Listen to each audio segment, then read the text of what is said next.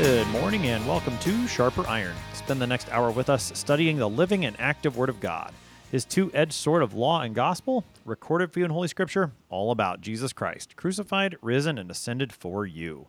Thanks for tuning in this morning here on Worldwide KFUO, Christ for you, anytime, anywhere. I'm your host, Pastor Timothy Appel of Faith Lutheran Church in Godfrey, Illinois. Sharper Iron is underwritten by the Lutheran Church Extension Fund, where your investments help support the work of the Lutheran Church Missouri Synod. Visit lcef.org for more information. On this Monday, November 13th, we're starting a new series on Sharper Iron. It is called Nothing But Christ Crucified. Starting today and going until just before Christmas, we will be studying the Epistle of 1 Corinthians. If you have ever been in a congregation that has had questions about Christian doctrine and practice, if you've ever been in a congregation where groups of people didn't always get along, then Paul's words to the church in Corinth should resonate with you. St. Paul first proclaimed the gospel in Corinth during his second missionary journey, and a Christian congregation was founded, a congregation that was enriched by the Holy Spirit in overflowing ways. But as is always the case when a group of sinners comes together, division and doubt attacked the Corinthian Christians. And so they wrote to Paul with questions about doctrine and practice. That correspondence from the congregation itself, combined with other reports that Paul received about some of the trouble that the Corinthian congregation was experiencing, that prompted Paul to write this letter, in which he places the congregation's focus squarely upon the power and wisdom of God for our salvation, Christ crucified. In today's show, we will introduce the epistle as a whole and study the first text 1 Corinthians chapter 1 verses 1 to 9. To help us sharpen our faith in Christ as we study God's word today, we have with us returning guest Pastor James Uglum. Pastor Uglum serves at Chapel of the Cross Lutheran Church in St. Peters, Missouri. Pastor Uglum, welcome back to Sharp Iron. Thanks. It's great to be back and be with you. Yeah, so we get to talk about First Corinthians today. We're going to introduce the epistle as a whole, look at this first text. So, just get us started a little bit with some introductory material about First Corinthians. Let's let's talk about the author, the historical background, because this is one that we we do have some pretty good information from the book of Acts to go on here. Yeah, so uh, we can find a little bit about some of the background in Paul's visit to uh, Corinth and you know the people that he interacted with in Acts chapter 18 and um, you know, when you look at the sequence of Paul's relationship with Corinth as a whole, that's also fascinating in that there's uh, good evidence that you know that we probably are missing some letters from Paul to the church in Corinth uh, somewhere along the way. So when you sketch out Paul's uh, interaction with the Corinthians, uh, as you mentioned in the intro, he uh, this is during his second missionary journey that he spends uh, quite a bit of time, uh, almost a year and a half there with the Corinthians, uh, teaching them. And as is the case in most of the things with the early church, it'd be fascinating to have a record of all of the things he said and did while he was there, but uh, we just get little snapshots of that. Yeah. Um, we know that while he was there, uh, he spent some time with Priscilla and Aquila uh, they were tent makers like him, and so that was uh, probably the primary way that he helped to support his ministry, uh, his work there um, while he was there.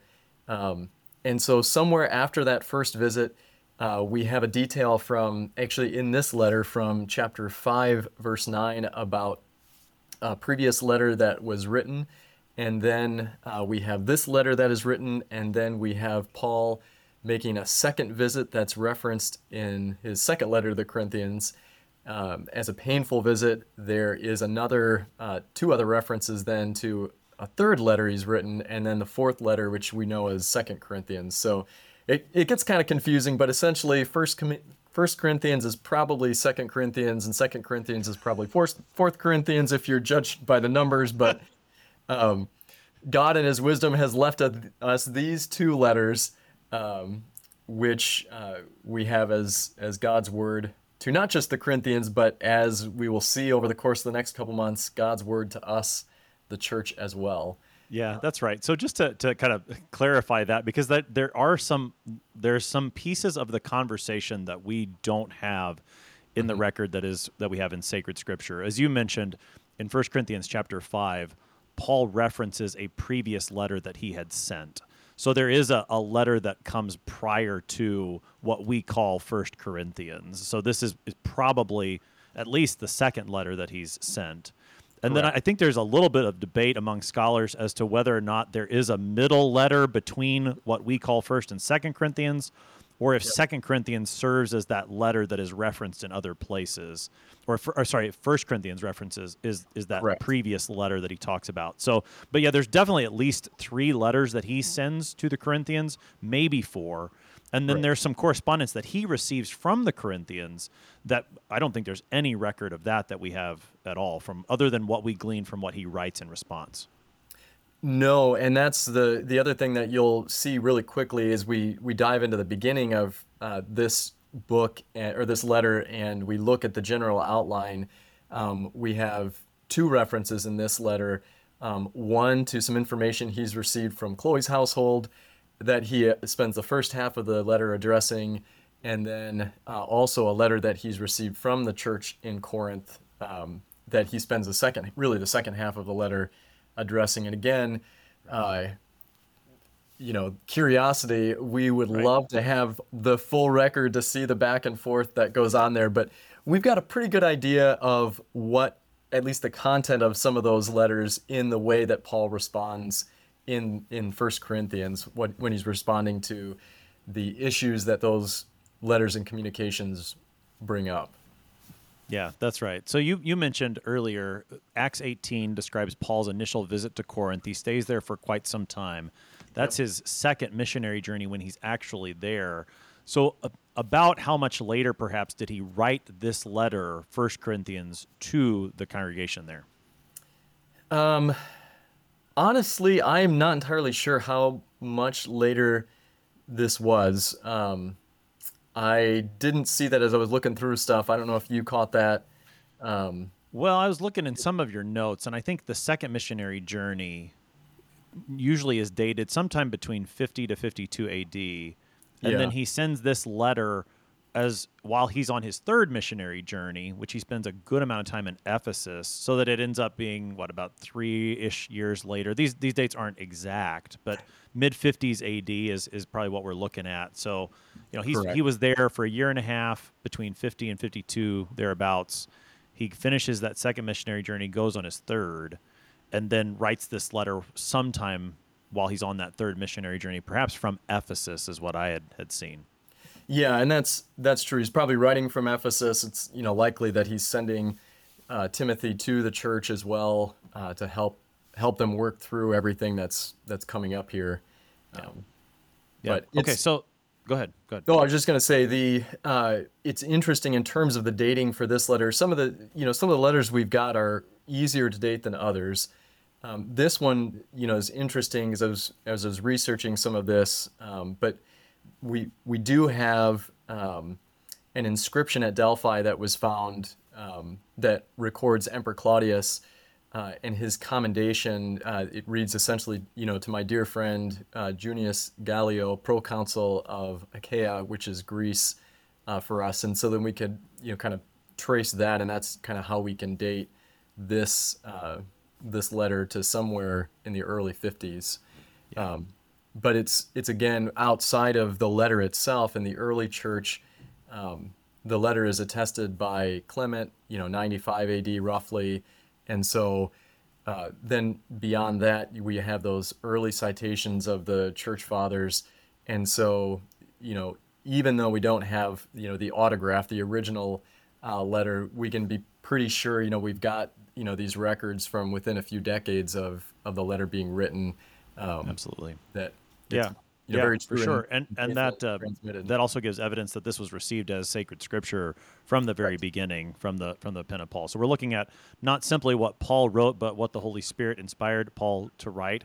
And I, I think as we get into this letter, we're going to see some of the uh, some helpful ways to understand the the process of that, how the Holy Spirit works through the the individual man without losing his character and even his memory, as, as we'll get to see probably in the next text, especially in a few other places where you you see Paul's own personality come through, especially in this letter. Uh, and it certainly is a very pastoral letter, uh, one mm-hmm. that you you see his pastoral heart. He cares for these these people as he writes in response to the questions that they have and the struggles they're experiencing. Some of those struggles uh, really come from the fact of where they are in the city of Corinth. So this is, is pretty important, especially for the letters to the Corinthians. Talk to us about the city of Corinth and the, the context in which this church is, is living and growing. Yeah, so the city of Corinth is, a, is an interesting one. It was uh, razed by the Romans in 146 BC, and then 100 years later, it was rebuilt by Julius Caesar. Um, it was interesting. I found a, a note just in one place, so I don't I don't know how much stock you put in it that um, because of um, because of the the way it was razed that it had they had to wait 100 years for the rebuilding. I you know hmm. i don't know if that's true or not but it was about 100 years uh, later that it was rebuilt by julius caesar. Uh, it had been a very wealthy well-to-do town you know before its destruction and then after its destruction again because of its location on the isthmus there. Um, it was kind of a crossroads uh, between a lot of really important places. It was you know all of the the important seas that were around it. It was kind of a commercial hub. Um, it was one of the most populous cities in Greece at the time, and you know estimates you know range between I think I've seen 100,000 to 400,000, and that's plus or minus uh, you know twice as many slaves uh, for every individual. So it was a, a very populous city as well, and it had a reputation in the ancient world, not just uh, this current iteration, but the iteration before it was destroyed as, um, uh, well, for sexual promiscuity, among other things. Um, you know, it had uh, its main, you know, deity that, you know, they kind of ascribed to was Aphrodite or Venus.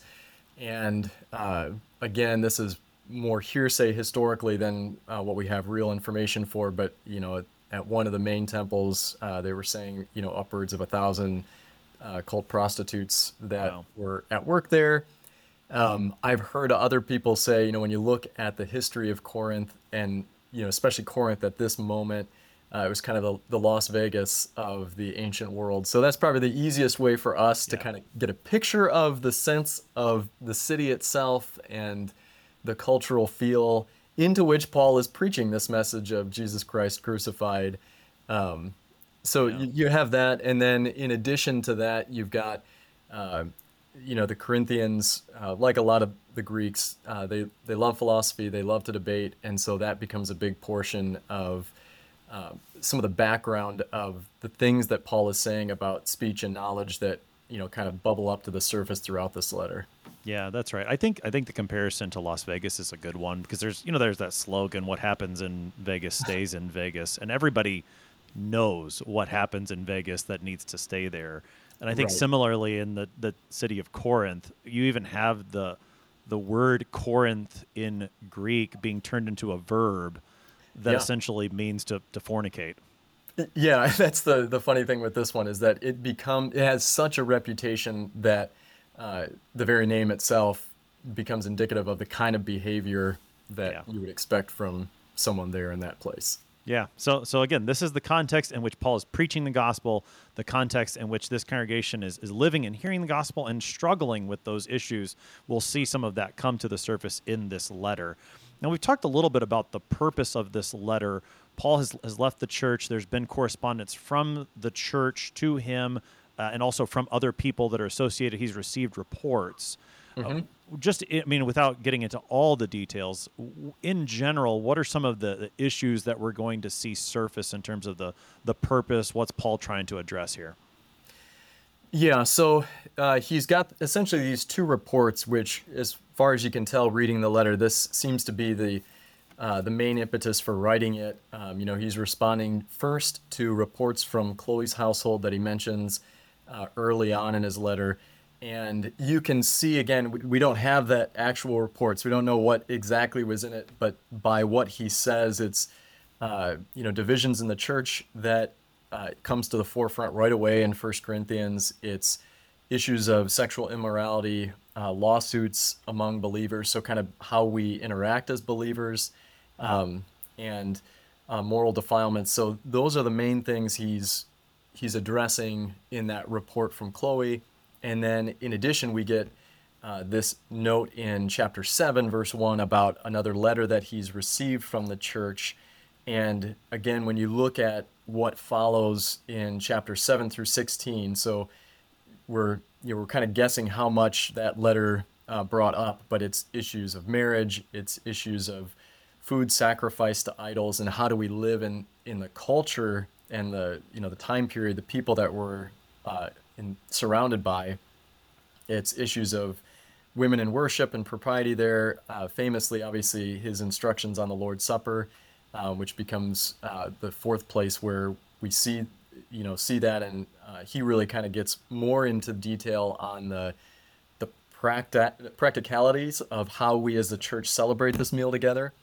Um, again, very famously in First Corinthians, you get a whole chapter on the resurrection, the importance of the resurrection, because you have people there, um, even those claiming Christ, who are denying the resurrection, um, denying the resurrection to come, uh, possibly denying Christ's own resurrection, and Paul's argument about why this becomes the pivotal thing for us as Christians, the thing on which our hope is built. Um, and then he kind of finishes up with a collection for the saints and then he gives his final remarks. Um, so in a letter like this it's really when you look at you know kind of how it's structured and outlined for it uh, it's difficult in one sense because it as you're reading through it it seems like he's hopping from point to point to point.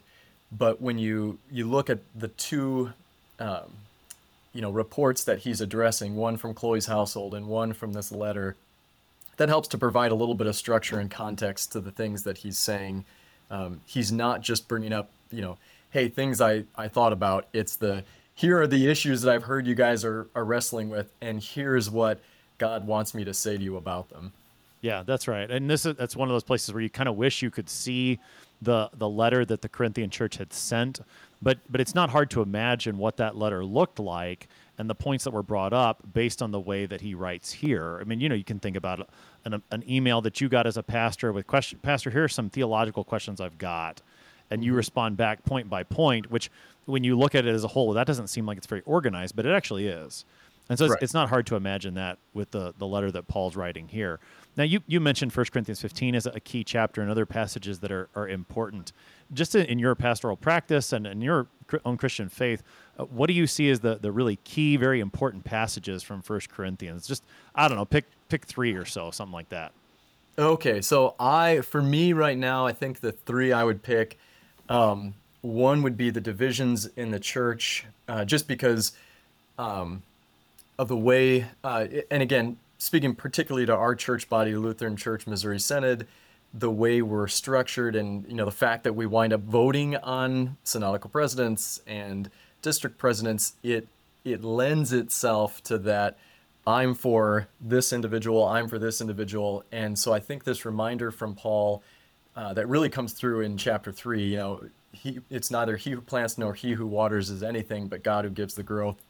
Uh, so that's I think always a good reminder in the church because we tend to gravitate towards personalities, and Paul's reminder here is that the only personality we need to gravitate around is Christ, and we're all you know we find our unity in Him um, First Corinthians 13, although it's kind of a cliche passage, I I do think that's important because in terms of what Paul is saying and the arguments he's making about our relationship with one another as brothers and sisters in Christ, uh, when he pulls that all back to this idea of love, and again, not to uh, to steal the thunder from whoever's going to get that chapter, but it's you know it, it, does all come back to the love that god and christ has for us and then how that love impacts how we love and treat one another. So i think that is another one. And then uh, if i only get three i think the third one for me would probably be 1 corinthians 15 where paul hammers home the point of the resurrection. That's just a really neat passage because Absolutely. we see in it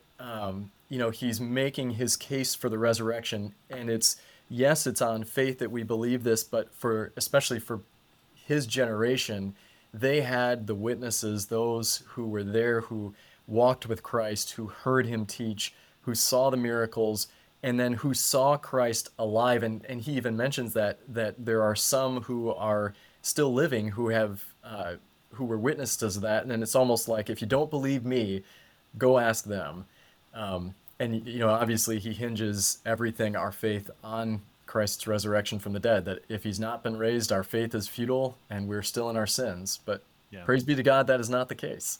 That's right. Christ has been raised from the dead. In fact, yeah, yeah. And, you know, I, I, I'll just so no one gives you a hard time too much about picking First Corinthians thirteen. sure. I think no, but the that the thing about that chapter, it it, it has taken on a cliched role in some places. But that trio that he names at the end, faith, hope, and love, which is, is perhaps most easily seen there in Paul, you find elsewhere in other epistles of, of Paul. And uh, we had recently in the three year lectionary, First Thessalonians chapter 1, which uh, some would say First Thessalonians is the first epistle that we have of Paul that he writes, uh, perhaps. But yeah. in the first chapter there, you have that trio. It's not in the same order, faith, hope, and love. And it's not as, as obvious as it is in 1 Corinthians 13, but it's there. And you can yeah. find it in other places. So so for as much as that chapter maybe has become cliche in some contexts, there's some very important theology that Paul uses throughout his epistles. So so don't yeah. don't give up on it. I, I would no, only I, add.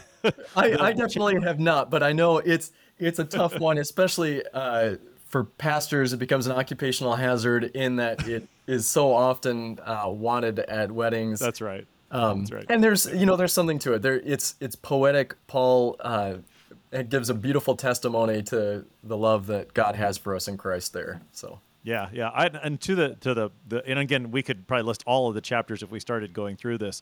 I've yeah. always appreciated in First Corinthians the end of chapter one, where he very clearly talks about Christ crucified, and even at, in, in chapter two that I resolve to know nothing among you but Christ and Him crucified.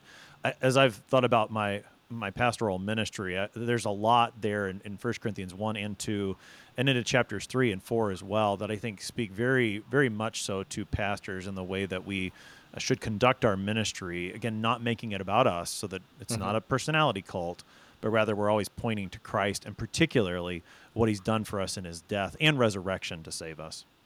Yeah, no, definitely. Yeah. All right. So with with that introduction in mind, I think we've got a good place to, to jump off into the first part of chapter one. So, again, this is an epistle. And so, what we're going to see in this section are some of those very traditional things that you see in epistles of Paul and in other epistles of the day. This is 1 Corinthians 1, verses 1 to 9. Paul, called by the will of God to be an apostle of Christ Jesus, and our brother Sosthenes, to the church of God that is in Corinth, to those sanctified in Christ Jesus called to be saints together with all those who in every place call upon the name of our Lord Jesus Christ, both their Lord and ours. Grace to you and peace from God our Father and the Lord Jesus Christ. I give thanks to my God always for you, because of the grace of God that was given you in Christ Jesus, that in every way you were enriched in him in all speech and all knowledge, even as the testimony about Christ was confirmed among you, so that you are not lacking in any spiritual gift as you wait for the revealing of our Lord Jesus Christ, who will sustain you to the end, guiltless in the day of our Lord Jesus Christ. God is faithful, by whom you were called into the fellowship of his Son, Jesus Christ our Lord. That's the text for today, 1 Corinthians 1, verses 1 to 9. So, Pastor, sometimes I've, I've talked about the end of the epistles like this, and I think the same is true for the beginning of the epistles. Sometimes this becomes the flyover country yep. of the scriptures that we you know we know what's there and so we don't think we have to pay all that close attention. But when we do pay close attention we, we see that there is quite a bit of significant theology in these in these sections. So uh, just start us into that first verse where we find out who's writing. First we've got paul. Uh, what does he say about himself particularly here that we need to pay attention to? Yeah, so as he introduces himself, he says, you know, hey, I'm, I'm Paul, called by the will of God to be an apostle of Jesus Christ. Uh, and then he includes our brother Sosthenes, uh, who has uh, aided him in writing this letter in some way, uh, whether he was the scribe, uh, which is pretty common in the ancient world, um, or they talked through this as they were working through it. You know, those are the things we don't necessarily really know. But, you know, Paul, as he's setting himself up here, he wants the Corinthians to know that Um, he isn't an apostle, uh, that he has been called by the will of God. And so it's not just I'm I'm any guy, but you know, here's here's who I am, here's who God has called me to be um, in this place. And when you look at the other letters of Paul, it's interesting in that he doesn't always introduce himself in exactly this way. And so in some of the letters, he introduces himself almost exactly this way uh, Paul, an apostle by the will of God. In others, um, he does not in, in uh, his letter to the Philippians, he introduces himself as a servant of Christ simply. Um, in other places, he, you know, he leaves off that uh, the designation, designation of apostleship. Um, and it, it, could just be that he's introducing himself differently as he's, as he's writing these. Um, it could also be with this letter in particular, the, and the nature of what is going to follow, that he wants them to understand that he is writing this from a, pla- a place of an authority uh, in the, this early church, um, someone whom Christ has called into this position, so that as they hear what he's about to say and the more difficult things that there will be to hear, they understand they're hearing it from one who's been called and appointed by God to do this, not just um, another another person who's giving an opinion. Yeah, that's right. I mean, I think as Paul, you know, I think there's a danger for us to to hear these words of Paul and think, oh, he's he's building himself up, but he's really not. And I think the right way for us to think about this is where Jesus speaks in the Gospels, where he he tells his his disciples that whoever listens to you is actually listening to me.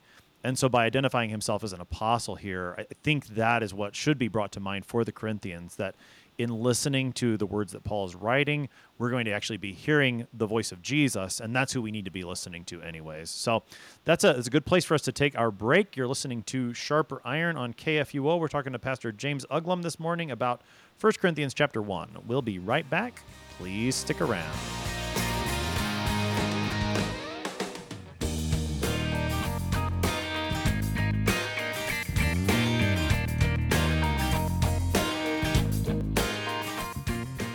Lutheran Church Extension Fund exists to support Lutheran Church Missouri Synod ministries and church workers. How do we do this? Your investment with LCEF makes it possible for LCMS churches, schools, organizations, and church workers to receive low cost loans for new and growing ministries. And faithful Lutherans like you, church members and church workers alike, make that possible when you invest with LCEF. Learn more at lcef.org. LCF is a nonprofit religious organization. Therefore, LCF investments are not FDIC insured bank deposit accounts. This is not an offer to sell investments or solicitation to buy. LCF will offer and sell its securities only in states where authorized. The offer is made solely by LCF's offering circular. Investors should carefully read the offering circular, which more fully describes associated risks.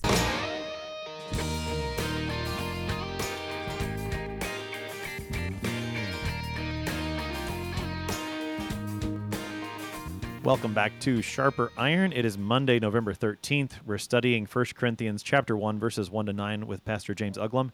He serves at Chapel of the Cross Lutheran Church in St. Peters, Missouri. So Pastor Uglum in the first part of our show we were talking about verse 1. Paul names himself an apostle called to be that by the will of God. And he also names Sosthenes mm-hmm. and he calls him his brother. Now, you said perhaps Sosthenes is one that Paul's discussing the contents of the letter. Maybe he's writing it down, maybe some of both. But yeah. just the mention of Sosthenes as brother here, writing to a congregation that's divided, I think that's probably, I think that's important.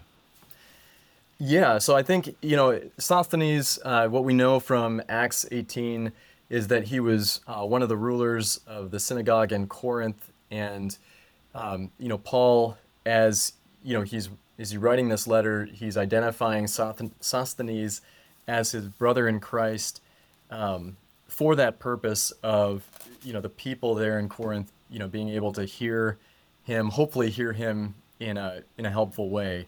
Um, you know, you mentioned also that, you know, when you look at the, you know, these first nine verses of this letter, uh, like a lot of the letters that have that introductory greeting, Thanksgiving section, they kind of become flyable flyover verses for a lot of us where you know we just kind of read through them almost like the genealogies where we read through the list of names really quickly and then get to the action.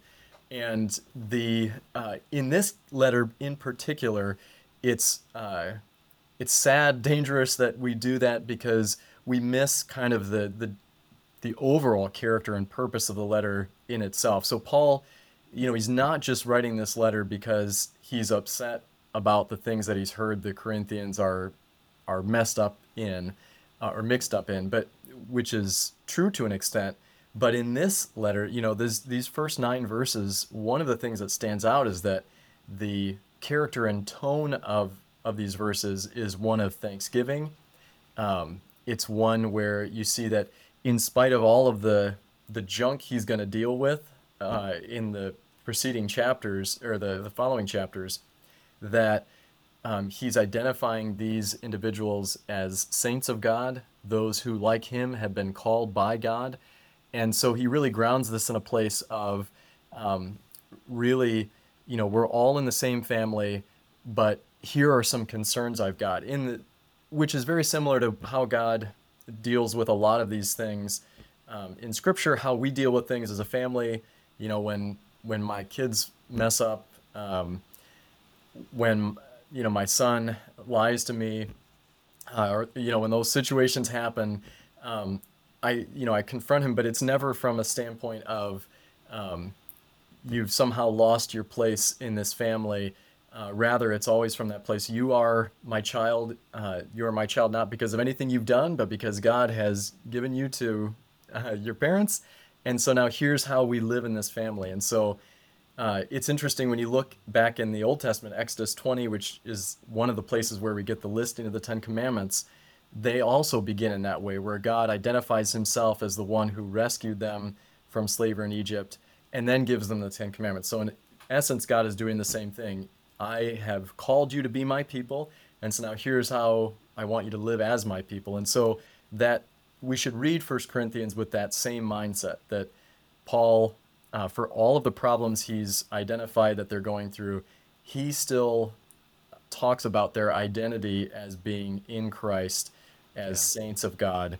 Um, and that's absolutely you know for us so when we deal with each other and we deal with the situations in our own congregations or in a larger synod we do that with the same thing in mind that we are brothers and sisters in christ first that's right and now let's talk through the issues we've got yeah that's that's right he he treats them as christians and and and, yeah. and speaks to them and writes them as christians because that's what they are and, and, absolutely for us uh, in our life as a congregation together and i think as, as i think about this epistle that's really where we we need to start as we think about this epistle is how does this apply to my local congregation and my life there it's not that it doesn't apply in other places like to the mm-hmm. to the synod or to the life across christian denominations as a whole but i think we really should think about it first and foremost in our life as a congregation you know when when someone in the congregation sins against me and it's going to happen because we're mm-hmm. sinners then to go to them as a fellow Christian. I think you see that in First Corinthians and certainly see it elsewhere in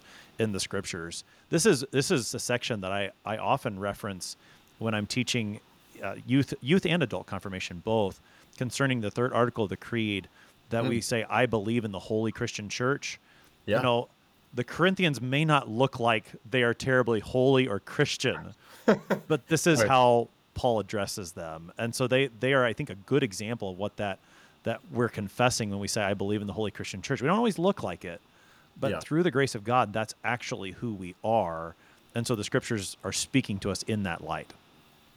Yeah, and you see in these verses that character comes out where uh, Paul says, you know, you, you know, we are um, not just uh, justified uh, in Christ, but that we are also sanctified by Christ. That it's you know God who is uh, the one who's you know, enabling us, uh, who is strengthening us, who is sustaining us until the very end. You know, we see that uh, all the way down in verse seven that it's, uh, you know, the the primary actor in all of this, uh, as Paul is, you know, beginning this letter, is letting the Corinthians know that it's it's the the work of Christ in you, yeah. not the other way around.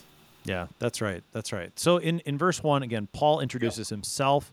His brother Th- Sosthenes, together they write this letter to the church of God that is in Corinth those sanctified in Christ Jesus, called to be saints together with all those who in every place call upon the name of our Lord Jesus Christ. both their Lord and ours. like we could spend the whole time probably talking about the rest of that verse. Oh, I'm sure. Let's try to. I mean, maybe focus in, especially on the word "called," because this is now the second time in the space of two verses he's used that language. Yeah, and what's interesting with this section is that that idea of being called really bookends his introduction, where in verse 1 he says, Paul, you know, I'm Paul called to be an apostle. And then verse 2, he says, To the church of God that is in Corinth, to those sanctified in Christ Jesus, called to be saints. And so, you know, it's not just me, Paul, who's been called, but you too have been called.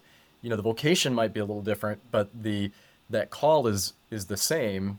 And then he wraps it up in verse 9 before he gets into the the you know the meat of the letter by saying, God is faithful, by whom you were called into the fellowship of his son Jesus Christ our Lord. And so, you know, he's he's bookending this section with this idea that um, our standing before God really is not us. It's not uh, on us. It's not our choice, but rather God is the one making those first moves. God is is calling us, um, and you know that's a, a pretty incredible thing to think about that you know I may not have been called in exactly the same way as Paul. Very very few people I think can say they've been called in that way.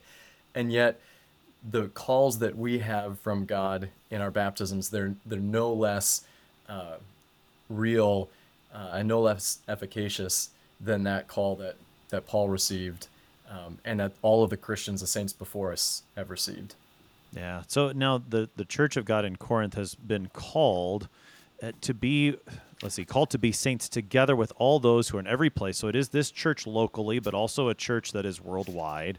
And and what are they all united under? They are all calling upon the name of our lord jesus christ. So we've been called and now we call upon the name of the lord talk to us about the significance of calling on the lord's name yeah so i think for at least the jewish audience that would be hearing this letter so those who'd grown up reading the uh, you know the the Hebrew Bible for us, the Old Testament, that language would remind them of the prophet Joel um, in chapter two, uh, verse thirty-two. There, um, this is what's written. So, and it shall come to pass that everyone who calls on the name of the Lord shall be saved. And so, uh, for for them, uh, for these Christians, as they're hearing this, especially for those Christians who are you know, coming from a Jewish background, um, when they hear this language calling on the name of the Lord Jesus Christ, for them, they're hearing that call back to Joel and recognizing that Jesus Christ is Yahweh, the the one who is, uh, you know, the whole Testament is testifying to. And so there's that connection um, that when we're calling upon the name of the Lord Jesus Christ, we're calling upon Yahweh uh, the name of God uh, in the Old Testament, all of the things, you know, in all of the ways that the people of Israel have called on that name, in the same way now we're calling in the name of the Lord Jesus Christ, that He's He's God in the flesh, God among us. Uh, you know, they're they're seeing, I think, all of those things. Yeah, no, and I think I think this is a really big, a uh, really big point because it, in the space of these nine verses, and I'm not sure if I if I actually counted all of them correctly, mm-hmm. but you see either you see Christ Jesus or Jesus Christ at least eight times in this section. Yep. And you see Lord at least six times. If I counted them right, there's eight Christ Jesus or Jesus Christ, and there's six Lord and like that's a lot in the space and again that's one of those things if you're just reading through it you breeze over it you don't notice just how many times he actually names Jesus Christ and calls him Lord as well. Yeah. No, for uh, yeah, as you're reading through it again, if if you spend more time with it and and uh, with this uh, these introductions, that's probably the most helpful thing. Same with the genealogies, is just to read through them and then to read through it again and slow down because then you'll pick up those those nuances that maybe you don't see if you just read through it really quickly. Yeah, that's right. And and just knowing that that he names Jesus Christ that many times in this section and calls him Lord, then sets the stage for, as you said, when he really gets into the the appeal or the meat of the letter in verse ten, which we'll look at tomorrow. Yeah. He appeals them by this name, by the name of the Lord Jesus Christ. And as you said, connecting that to the God of the Old Testament, right, that's who you're calling upon. That's the one who's going to, to bring you unity. There's a really important point that he's making just in these first nine verses already. Yeah, definitely. So then in verse 3, we get more uh, familiar territory, especially made familiar by the fact that many pastors pick up these words and open their sermons like this. So talk to us about grace and peace. We hear about it all the time. Why do we hear about it all the time? Why is it so important? Yeah, and so as Paul begins this letter again, like you said, many pastors begin their sermons that way. I know I do. Uh, grace, mercy, and peace to you from our Lord Savior Jesus Christ and God the Father, and so it's they're very familiar. Is very familiar language, and the the very familiarity of it, you know, is is a danger because we can read through it or just say it rotely. But Paul is really saying that it's, uh, you know, this this grace and peace is a gift from God, and as I was thinking about this in the last few days, I realized that you know, it's grace and peace are are two things that I think we all desire. So, you know, everybody, um, regardless of you know the God we we happen to say we worship, desires grace and peace. We desire peace in our lives. Uh, we desire to be able to live uh, peacefully.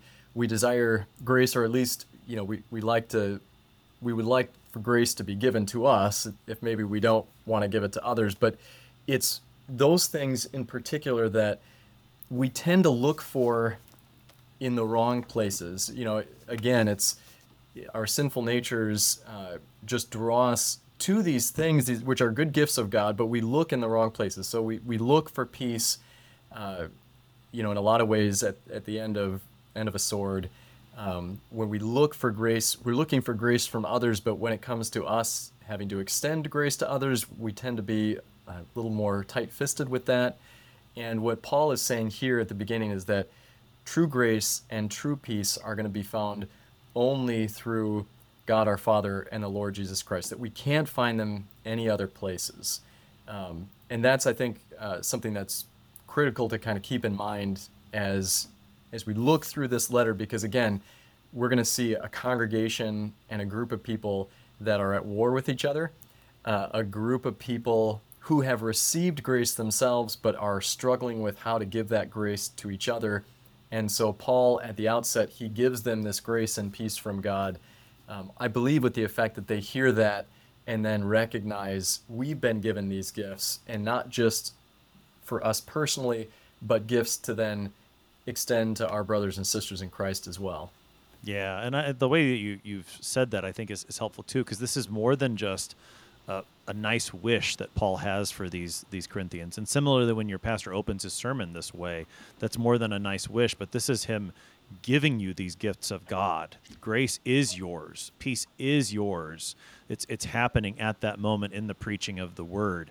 And so what a what a wonderful way then to start a letter he continues then again this is familiar territory we've, we've heard him mm-hmm. do this in many of his epistles he gives thanks uh, talk to us about that part of the letter and especially as it as it comes up here in First corinthians yeah so he begins you know i give thanks to my god always for you because of the grace of god that was given you in christ jesus and this is what i mentioned at the beginning of this section which is that the character and tone of these first nine verses stands pretty stark contrast to what we will see as we read through the rest of it.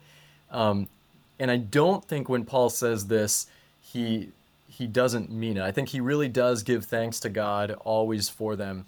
And um, you know, obviously, there's going to be stuff that he's got to address and address very pointedly with the Corinthians. Yeah. Um, but he wants them to know again that he does truly give thanks to God for them for the, the gift of grace that they've received and um, you know whether it's pastorally whether it's how we deal with each other in our own families or the family of our congregation it's recognizing that as well that when we enter into these moments where there's going to be disagreement and division and we're going to talk through things that you know i think you know we really should begin that time in prayer recognizing uh, and thanking God for the gifts of grace that, that we have, recognizing and thanking God that we are brothers united in Christ, brothers and sisters united in Christ.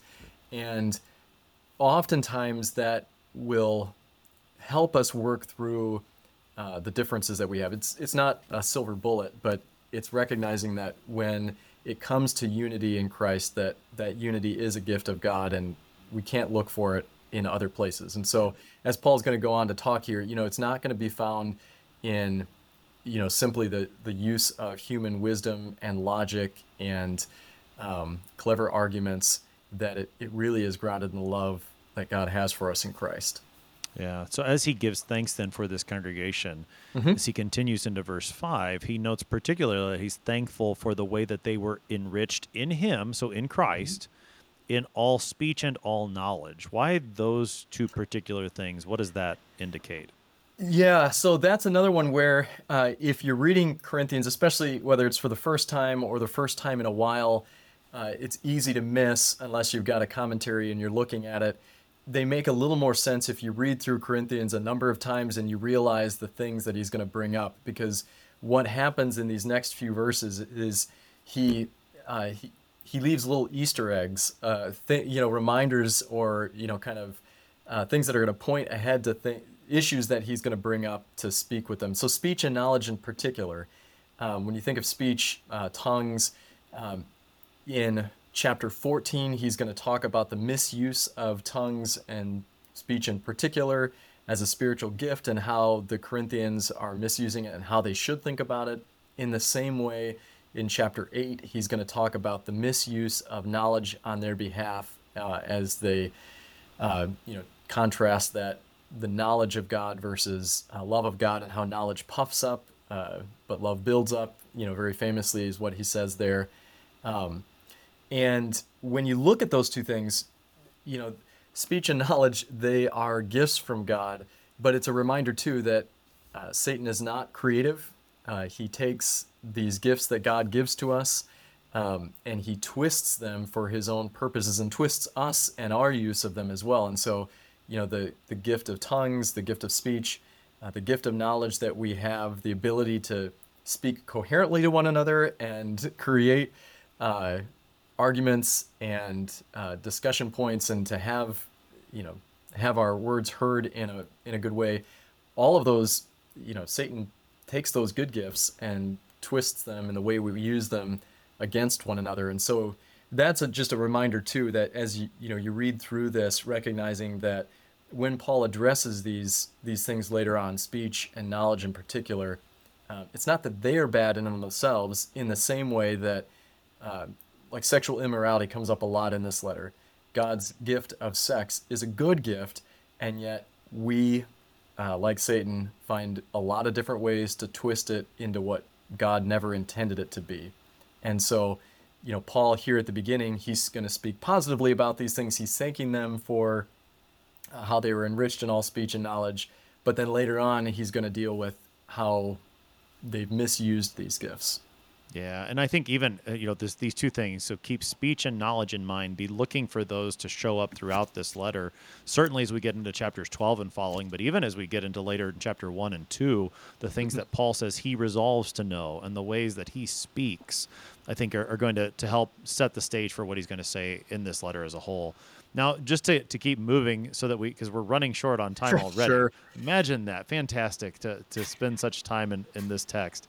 Uh, talk to us about the, the spiritual gifts that they're not lacking in these gifts, Paul says there in verse 7. Yeah, so uh, verse 7, he says, uh, So that you are not lacking in any gift as you wait the reve- revealing of our Lord Jesus Christ, who will sustain you to the end, guiltless in the day of our Lord Jesus Christ. And so, here, as in many of the letters of Paul, uh, it's hard to piece, you know, tease apart the full thought of what he's saying because his sentences are so long. But when you look at this issue of spiritual gifts, um, you know, it's going to come up in chapter 12. And so this too is one of those little Easter eggs that he peppers these first nine verses with. Uh, thing to keep in mind. Um, but he's speaking to the, you know, the church at Corinth together here when he says that um, you're not lacking in any gift. So he's not speaking this to individuals, saying that every individual should expect to have every spiritual gift. Um, rather, what he's saying here is that you, as the, the body of Christ together, um, are uniquely gifted to carry out the mission that God has given you in this place That does not mean that each one of you has the same gifts. Um, you mentioned, I think, before earlier that you'll you see this in Paul's letters where he oh, it was when you were talking about faith, hope, and love, and how this comes up in his letter to the Thessalonians. When you read through the letters of Paul, you'll see him do this uh, over and over again. So whether it's with spiritual gifts and his illustration of the body of Christ, whether it's the the armor of God, which you know obviously deals most famously with in Ephesians six, but deals with in other places as well.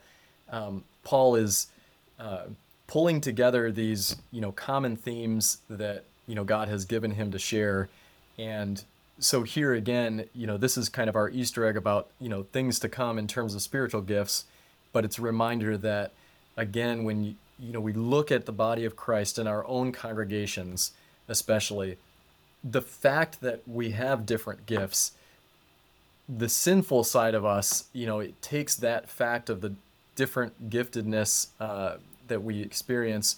And you know satan will use that to create jealousy um, to create hierarchies. Some gifts are better than others and i'm more important than you because i have this special gift.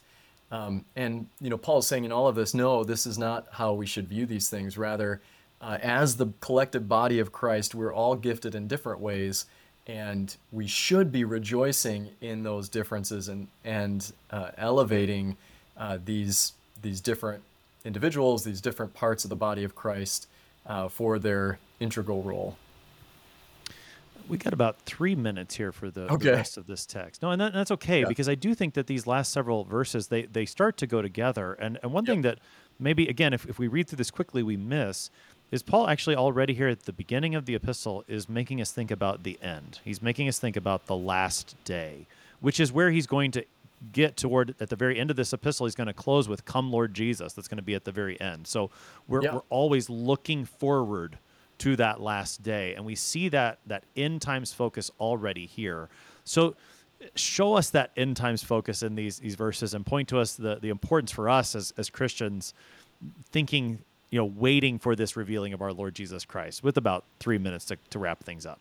All right, I'll do my best. So, uh, again, looking at verse 7, uh, really starting at verse 8, uh, when he goes on to say that um, we're waiting for the revealing of our Lord Jesus Christ. So, this is the end of verse 7 who will sustain you to the end. So, we're waiting for the revealing. Uh, we know that Christ is going to sustain us to the end, guiltless in the day of our Lord Jesus Christ, and that that phrase in the day of the Lord, uh, as we read through the scriptures, uh, many times is a reference to that final day when Christ will come again.